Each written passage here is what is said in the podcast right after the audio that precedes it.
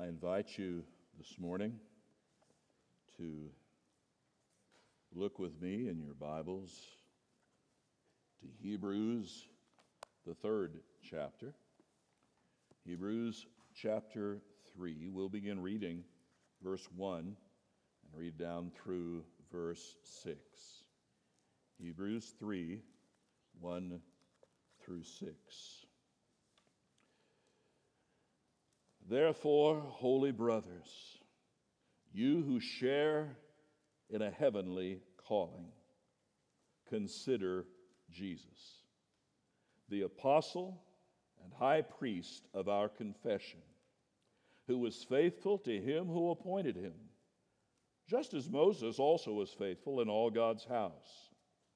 For Jesus has been counted worthy of more glory than Moses as much more glory as the builder of a house has more honor than the house itself.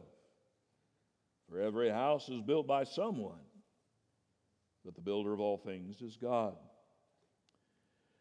Now, Moses was faithful in all God's house as a servant to testify to the things that were to be spoken later. But Christ is faithful over God's house as a son. And we are his house, if indeed we hold fast our confidence and our boasting in our hope. This is God's word. Let's pray. Grant to us now, Father, that we would rightly hear this, your word, by your Spirit. Attend the preaching. Forgive our sins, which are so very many. Oh, for Christ Jesus' sake, hear us and show yourself a gracious, merciful Father. For we ask it in Christ's name. Amen. Well, as the baseball season is winding down, I'm on occasion taken back to those thrilling days of yesteryear when I was alternately catcher first baseman, third baseman for a Khoury League baseball team.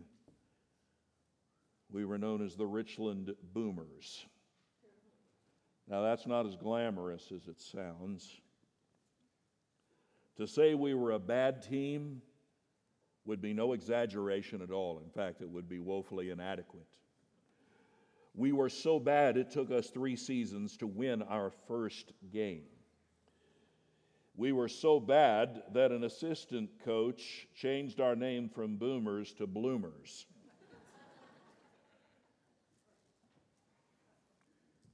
He then made the mistake of taking us all out for Cokes after practice, and most of us got milkshakes. It hurts in the pocketbook when you insult 10 year olds. Those days in the late 60s were filled with some real baseball heroes. Cardinals had players like Bob Gibson, Lou Brock. Now, you probably had some heroes as well growing up, and maybe you still do. The audience here in the book of Hebrews, the Jews in the first century certainly did. They had a great love for the patriarchs of their faith. We read all sorts of honorifics assigned to Abraham, but they especially revered Moses.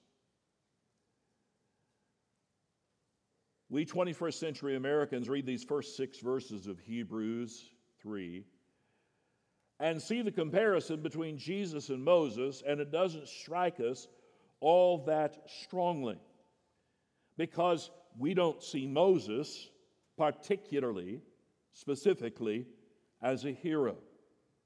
But for these first century Jewish Christians who are struggling with the question of how they are going to go on being Christian, bear in mind, they are living with the realities of persecution regularly.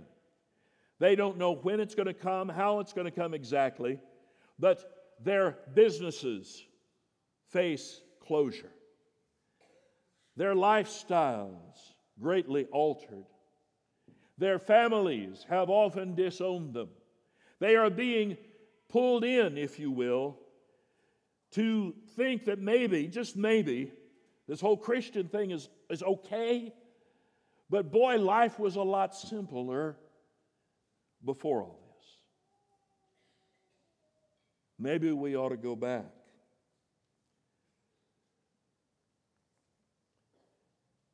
my brothers and sisters, as we live in the era of the popularity now of the terminology sounds so blessedly impressive. Folks who are deconstructing their faith. Oh my word. Just how full of yourself are you? You're not smart enough to deconstruct this. Uh, if I just insulted you, I, I, well, no, I don't apologize. It is madness to look at that which has stood for two millennia, the core issues of how we understand life and faith and living, and think that a few folk in the midst of the early 21st century can somehow undo all of that. But the pressure is there nonetheless. It would be easier to capitulate. It would be less threatening to go along. And you couple this with the reality that some of the heroes that we have had have proven themselves absolutely unworthy of the acclaim. That's a sad, painful thing, isn't it? But it points out something. How often do we try to make our heroes somebody other than Jesus? How often do we elevate people to a status they simply cannot bear, nor should? I wonder if this isn't somehow, somewhat, the basis for the development of even Roman Catholic hagiography, where certain people are elevated to the status of sainthood. Now, just so you understand, if you read the New Testament with any sense at all, you realize that every single believer is referred to as a saint, a holy one, somebody set apart to the Lord. It's not that there's saints on the professional level, saints in the minor league, and then the rest of us don't make it. The fact is that all of God's children are saints. But it, I think there's an element here where we, it, it kind of feeds our pride. If, if I can pick on another mere mortal like myself who's done really well and go to them and model after them, it then lets me be okay with my inadequacies, my stumbling. But you see, the Son of God is always greater than the servant of God. That's the whole drive of this text. The Son of God is always greater than the servant of God. And it doesn't matter who the servant is. The author begins in this first verse by saying Jesus should be the focus of our attention. Therefore, holy brothers, you who share in a heavenly calling, consider Jesus, the apostle and high priest of our confession. First, our identity comes from Christ, holy brothers who share in a heavenly calling. Yes, holy, set apart to the Lord. Hear me when I say this, my friends. You and I, as Christians, are called to live holy lives. This is not an option, this is an expectation. If you do not have any concern for holiness of life, then please don't call yourself a Christian. But here's the other side of that, my friend. While you and I are called to live in holiness, to practice holiness, we also, if we have any sense about us at all, realize how often we fail in that pursuit. Does that mean then that we're not holy. It does not. Because holiness, besides being a command and imperative, is also a status and indicative. That is, we are set apart to the Lord. We are holy brothers. Christ imparts to us a status. By his blood, by his action, he has set apart his people, the church. Now, if you read Hebrews much, you'll notice if you use a study Bible of any kind or a reference Bible, lots of references back to the book of Leviticus. And that's because Leviticus is filled with all sorts of things the people of Israel are supposed to do to maintain their status of being holy. It had all sorts of holiness laws. How do you bring a sacrifice? What sacrifice do you bring for this particular sin? What kind of animal has to be brought? How is this all done? All of this was about things and objects set aside as holy. But holiness, if you read Leviticus, could only come through the sacrificial system. This is still true. Our holiness comes through Christ's sacrifice. That is the only way it takes place. But, brothers, holy brothers, share in a heavenly calling. Al Mohler put it this way Our common brotherhood in Christ produces our new familial relationship and ultimate unity. We're all part of the family. We must never lose sight of this. And we ought not treat it with indifference. Far too often, what I see believers tend to do is they like the idea of the family of God theoretically. But when it actually comes down to living this out as the family of God, mercy sakes, that is annoying. It's hard. We get crossways with each, each other so easily. We don't think the best of one another. We'll, we we want everybody to give us a pass when we're in a bad mood. You ought to understand what I'm going through. If you understood what I was going through, you wouldn't be upset with me. If somebody else is going through it, well, how dare they? Who in the world do they think they are? We are called to this heavenly calling in Christ. Do you, you see the picture uses here? Called from heaven to heaven is really the picture here. Brothers, sisters, gathered, holy, set apart to this holy calling. Our identity comes from Christ. But he takes it a step further. And what he does is, after giving these descriptors, he says two words there consider Jesus. Consider Jesus. Our intense focus should be on Christ.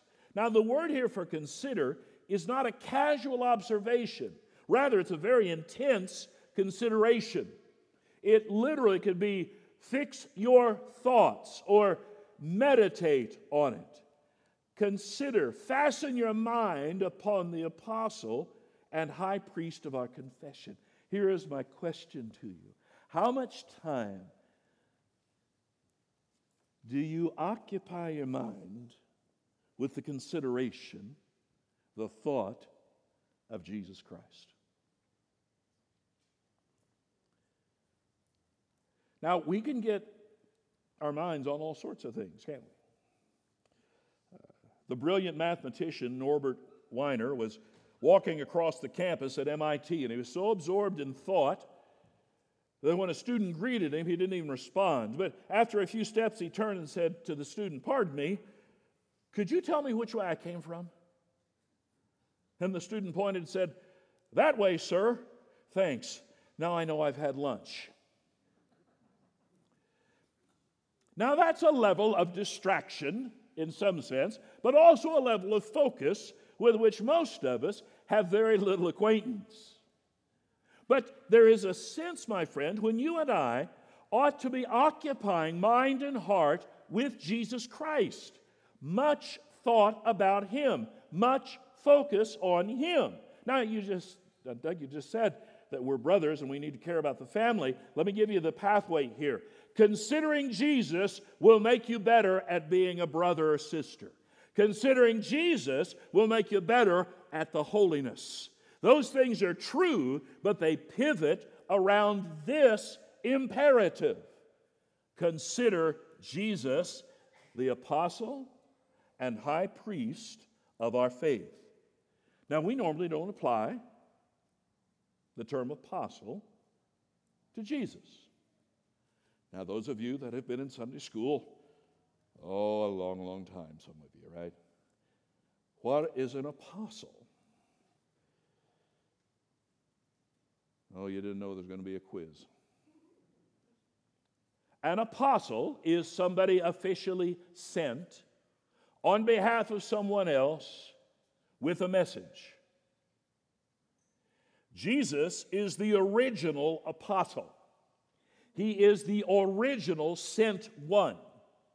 The Father sends the Son to bring a message from heaven. He is the apostle of the Father. He also calls him high priest. This designation, first pointed out here, is going to be expanded greatly through the rest of the letter.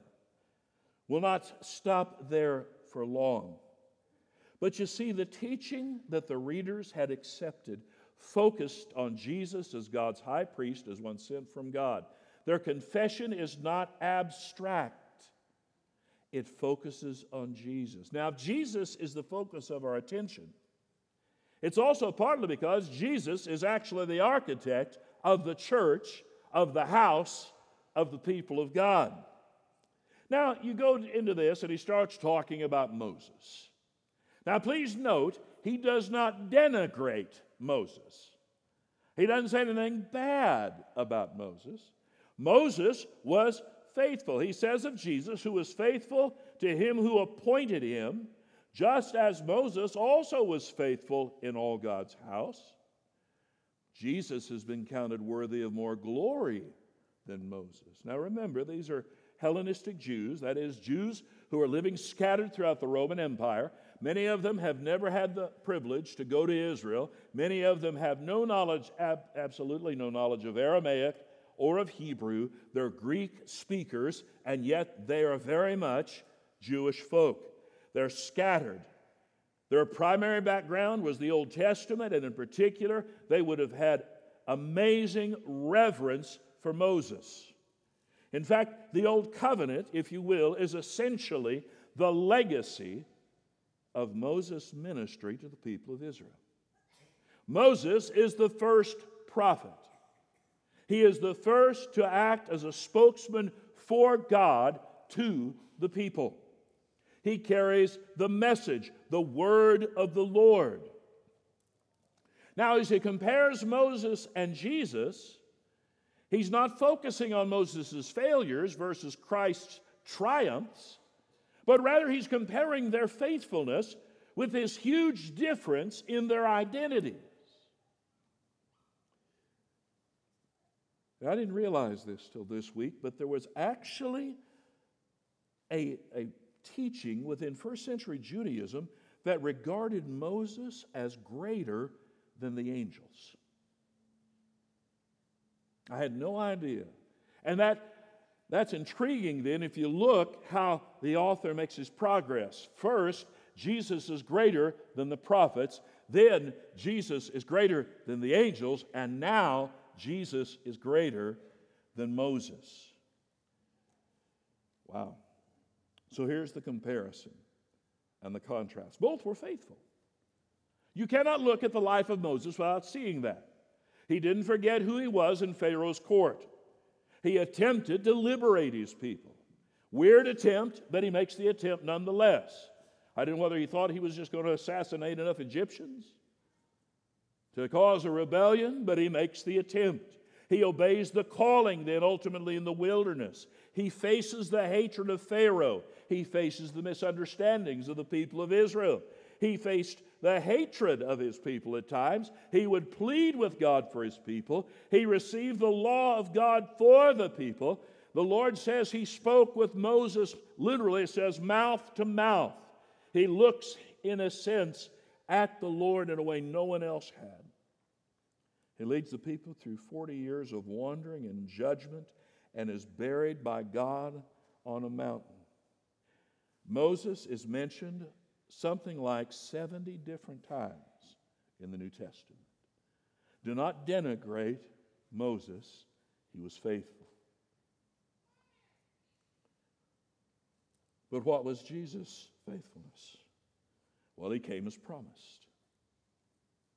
He takes on humanity. He submits to his parents. He endures obscurity. God in the flesh, he lives a holy life. He gives himself to the people, he gives himself for his people, and is raised to live forever. Now remember, the comparison again is faithfulness, not Moses' failures, and we can point those out, but that's not the point of this.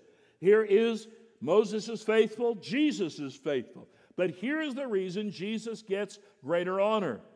Moses was a true servant in the house. Now, the house is a reference to the people of God. The scripture uses the places. The picture here is, if you will, in our era, the church. This is the house. Moses is a servant in the house, Jesus is the Lord over the house. Moses is in it, Jesus is the architect. Jesus designs it. In fact, it's intriguing. The word here for servant is not the one you've heard so many times, doulos. Funny little word, therapon. Therapon held a position of nobility under the authority of the one who appointed him. Moses did what he was called to do, but he is a servant within the house. Moses is part of the house, Jesus built the house. Moses is a servant of God, Jesus is God. Moses prophesied the Messiah, Jesus is the Messiah. In him comes that which Moses could never do. Bear in mind, my friend, the struggle as we look at the Old Testament was the law came with clarity about what was required to please God. It was filled, it was filled with promise, but it was also filled with threat.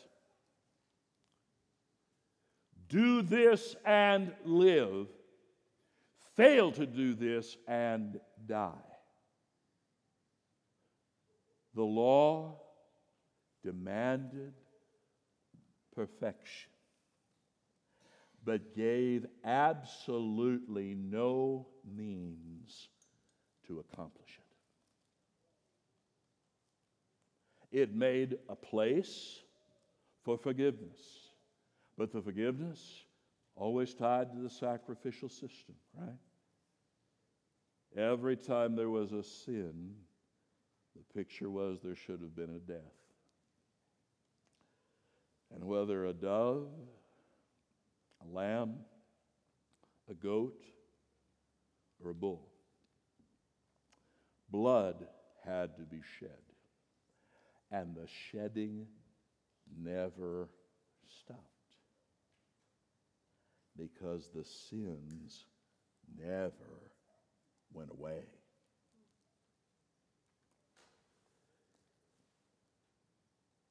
Paul will say in Romans 3:21, "The righteousness of God has been manifested apart from the law, although the law and the prophets bear witness to it." He'll tell us in verse 5 Moses was faithful in all God's house as a servant to testify to the things that were to be spoken later, and the things that were to be spoken later concern Jesus God in the flesh, the Lord's anointed, the Messiah.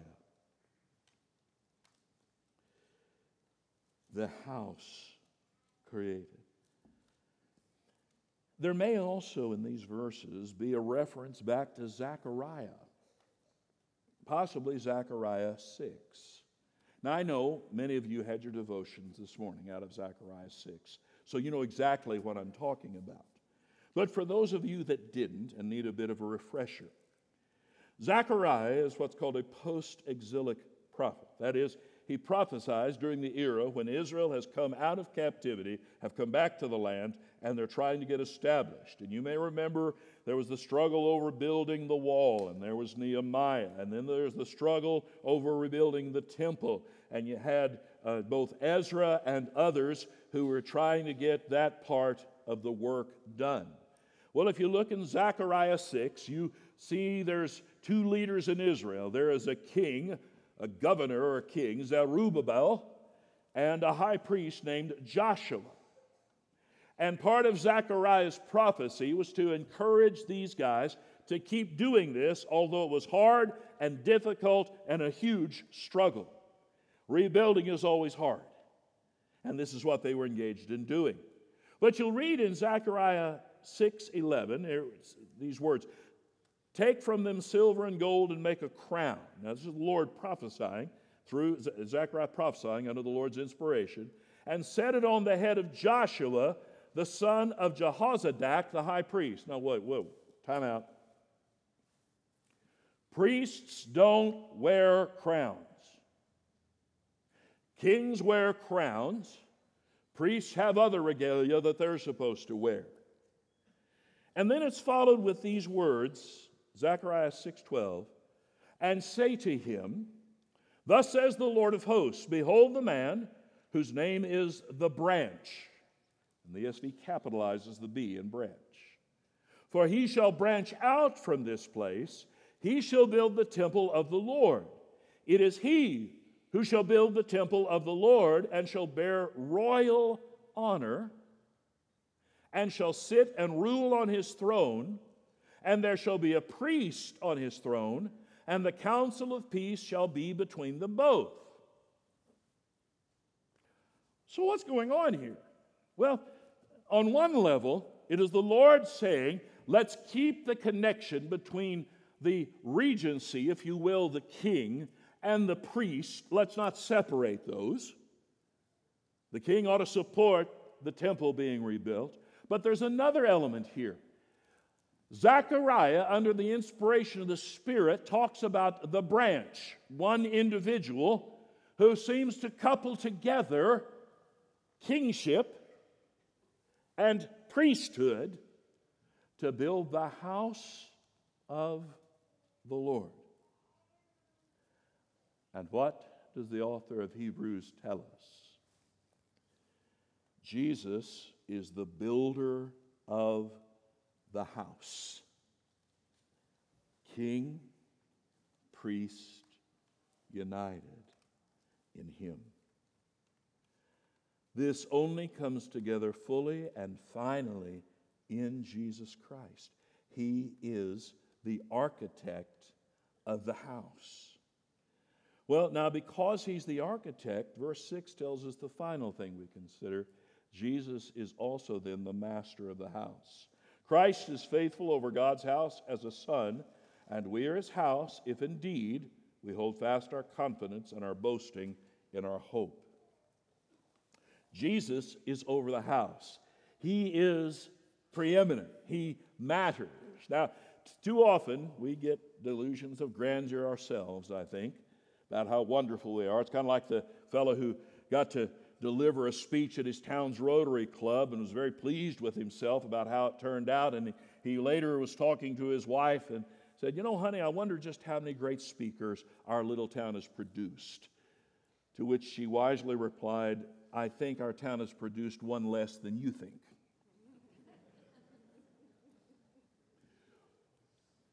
We are the house. And this imagery is found throughout the text. 1 Corinthians 3:16. Do you not know that you are God's temple and God's spirit dwells in you? 1 Corinthians 6. Or do you not know that your body is a temple of the Holy Spirit within you, whom you have from God? You are not your own, for you were bought with a price. So glorify God in your body. 1 Peter 2. As you come to him, what we read in the response of this morning, as you come to him, a living stone rejected by men, but in the sight of God chosen and precious, you yourselves like living stones, are being built up as a spiritual house to be a holy priesthood to offer spiritual sacrifices acceptable to God through Jesus Christ.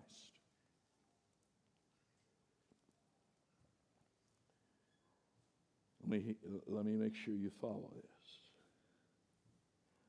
The presence or absence of a physical temple in the city of Jerusalem does not matter. Now, I know I just messed some of you up real bad. The temple of God is not geographical anymore, other than this reality of geography. Everywhere the people of God are, the temple of God exists. It is no longer about a single site, one location. It is about all the people of God, the living stones, who make up the temple of God, the place where the Spirit of God dwells. And this is the house of God, and Jesus is master over that house.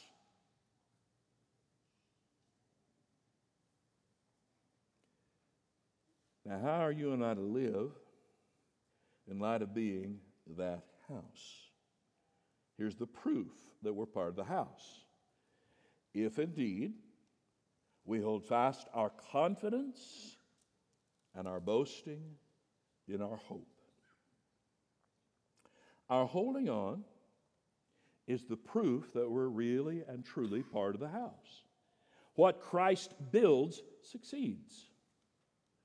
Now, understand, I don't think the author is contemplating whether the readers are already Christians. His point is pastoral. He's saying the readers must persevere to belong to God's house. Put it more plainly, John, Jonathan Edwards said it this way The sure proof of election is that one perseveres to the end. The certainty that you're His is you hold on, you persevere. You are His and you hang on. You hold fast your confidence and you boast in our hope.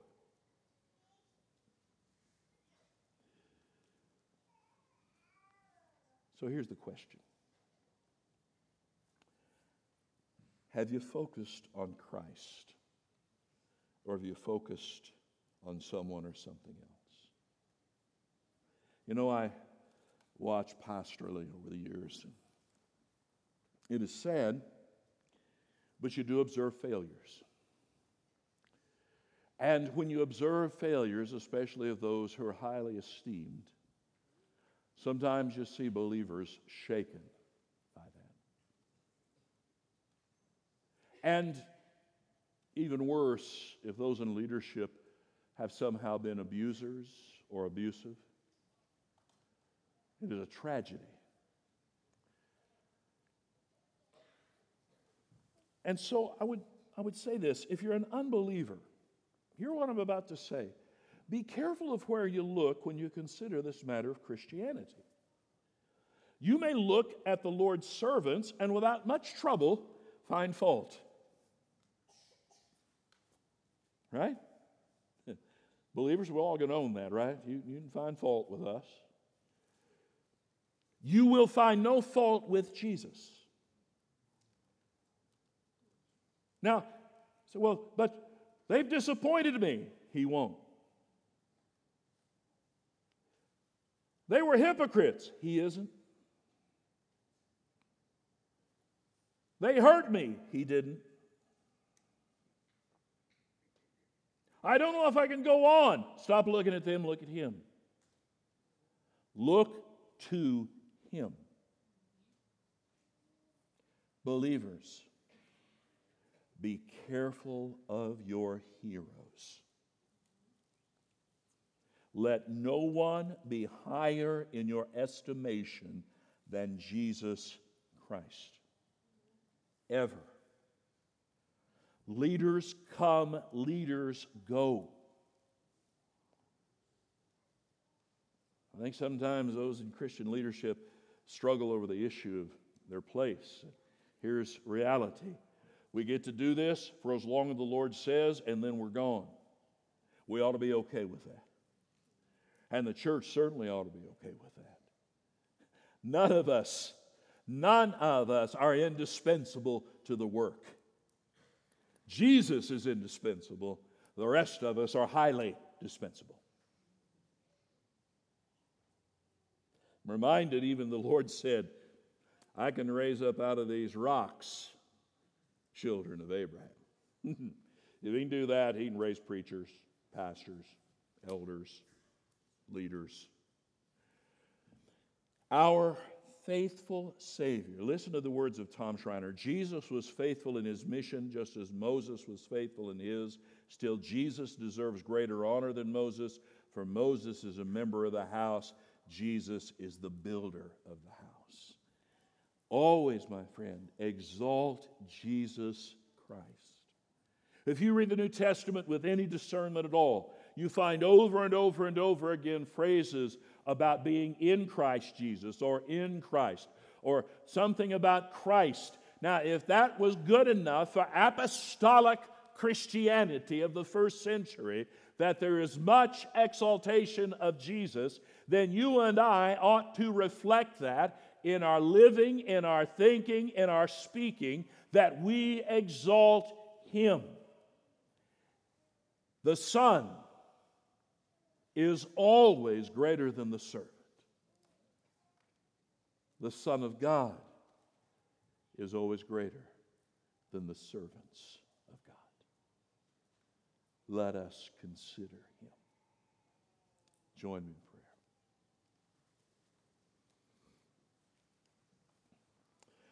Father, help us that we would fix our attention on Jesus Christ. Oh Lord, we pray for those this morning that may not yet know Jesus. May they consider him. May they look to him. May they know their salvation depends wholly and entirely on him. May believers recognize that there is no disappointment in Jesus Christ. May they rest Oh Lord, it is good for us to have others whose walk and life are gracious and encouraging. Those that we could look to as we hear Paul saying, Follow me as I follow Christ.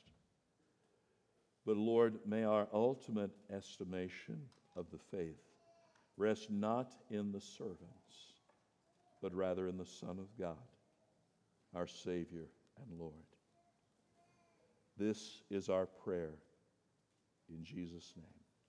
Amen. Let's stand. Let's sing this hymn of response.